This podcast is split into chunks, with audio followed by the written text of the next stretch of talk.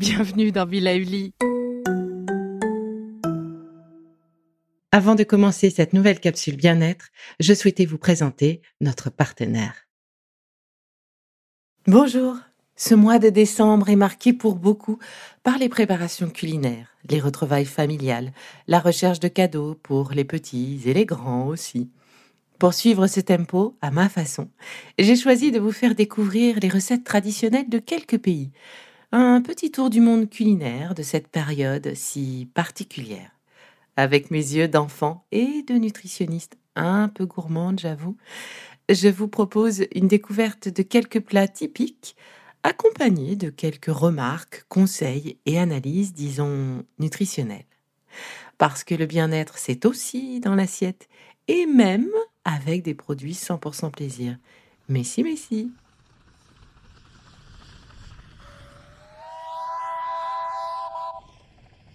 Première escale, la Provence.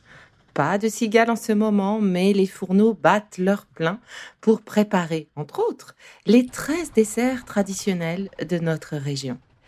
Alors si je vous dis 13, à quoi pensez-vous?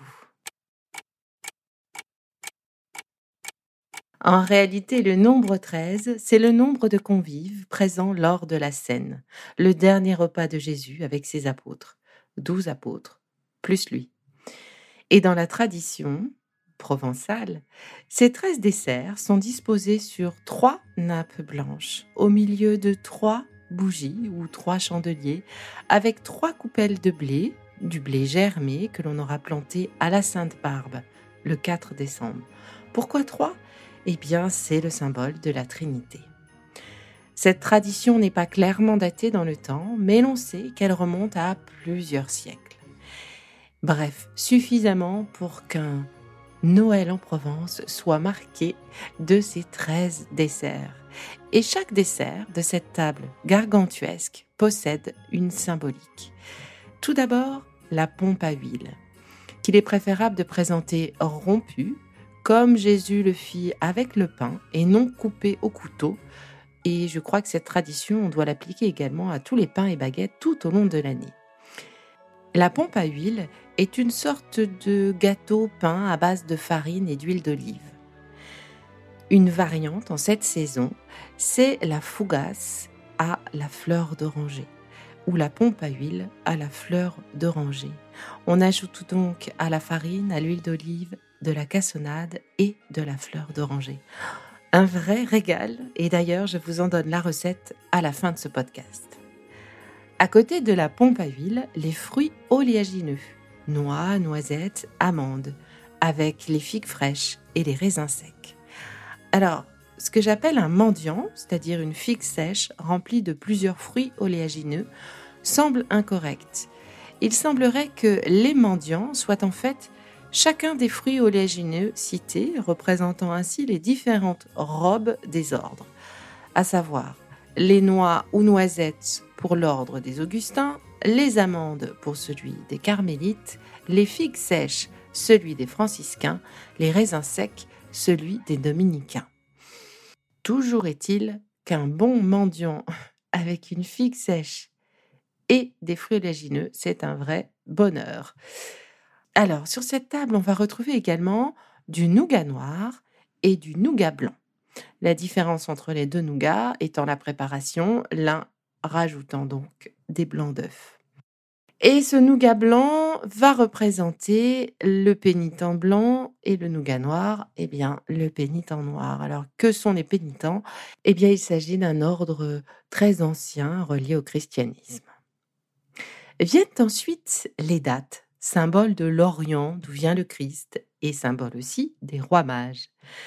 Nous pensons ensuite à disposer sur cette table des fruits de saison, tels que le melon d'eau, qui est un peu abandonné ces derniers temps, mais les raisins, les pommes, les poires, les oranges, symbole de richesse, les clémentines évidemment, et la pâte de coin. Ces 13 desserts sont dégustés traditionnellement au retour de la messe et ils vont rester sur la table pendant trois jours qui suivent Noël, c'est-à-dire jusqu'au 27 décembre. Alors évidemment, on peut ajouter pour le plus grand bonheur des becs sucrés, et bien les autres desserts locaux comme euh, la tourte de blette. Je vous en ai déjà parlé de cette tourte? Un vrai bonheur, je l'adore. Bon, sans oublier les fruits confits, euh, les pâtes de fruits à base d'orange, de clémentine et autres fruits. Eh bien, avec tout ça, on a de quoi tenir face au blizzard et au froid extérieur. Bon, alors évidemment, dur dur de parler nutrition hein, avec tous ces desserts. Eh bien, au risque de vous surprendre, eh bien, pas tant que ça. Alors oui, évidemment, on ne peut pas ignorer la quantité de sucre, cette décharge en sucre. Mais typiquement, une figue sèche remplie de fruits oléagineux, noisettes, noix, amandes, eh bien c'est un très bon encas énergétique, certes, mais avec du sucre naturel, de l'énergie accompagnée de bons acides gras pour préserver notre peau du froid, bien mieux que des vulgaires bonbons. Idem pour la fougasse à la fleur d'oranger, bien mieux qu'une viennoiserie, qu'un croissant ou encore pire, un pain au chocolat. De meilleurs acides gras protecteurs avec cette huile d'olive, protecteur de notre système cardiovasculaire. Cette douce fleur d'oranger sera parfaite en fin de journée pour nous apaiser. Et on peut même compléter ces quelques bouchées de fougasse à la fleur d'oranger avec un peu d'eau chaude dans laquelle on aura ajouté justement un peu de fleur d'oranger. C'est un breuvage sans calories, idéal pour se calmer avant de se coucher. Allez, assez attendu, je vous donne la recette de la fougasse à la fleur d'oranger. Alors, pour 500 g de farine, préparez deux bonnes cuillères à soupe d'huile d'olive, 3 œufs, 120 g de sucre, 5 g de sel fin, 5 à 8 centilitres de fleur d'oranger et 25 g de levure de boulanger. Commencez par faire votre levain, c'est-à-dire mélanger 100 g de farine environ, un peu d'eau tiède, environ un quart d'un verre, et la levure. Mélangez bien et laissez reposer deux heures à température ambiante. Une fois fait, mélangez cette fois tout le reste de la farine avec l'huile, les œufs, le sucre, le sel, la fleur d'oranger. Une fois que tout est mélangé, ajoutez le levain et pétrissez bien le tout. Laissez reposer une bonne heure. La pâte doit doubler de volume.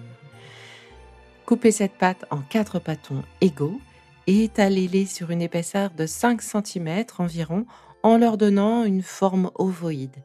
Faites sept entailles avec un couteau sur ces formes ovoïdes en écartant un peu les entailles et les bords des entailles pour que la pâte ne se recolle pas à la cuisson. Enfournez le tout à 180 degrés et retirez vos fougasses quand elles sont légèrement dorées. Alors au besoin, vous pourrez les badigeonner d'un petit sirop réalisé avec un peu de fleur d'oranger et un peu de sucre pour accentuer encore cette saveur. Un régal, je vous dis. Bon, je vous laisse à vos fourneaux et moi je repars direction... Ah, non, c'est une surprise.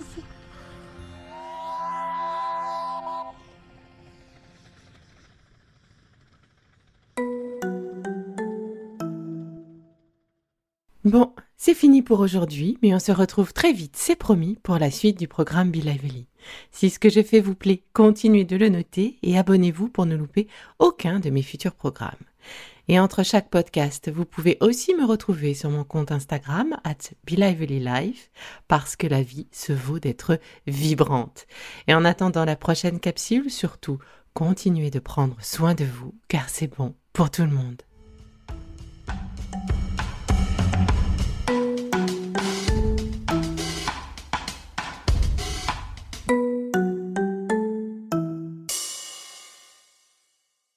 Le contenu que vous venez d'écouter n'est pas un dispositif médical et ne peut pas se substituer à l'avis d'un médecin basé sur votre situation personnelle. En cas de doute, consultez votre médecin.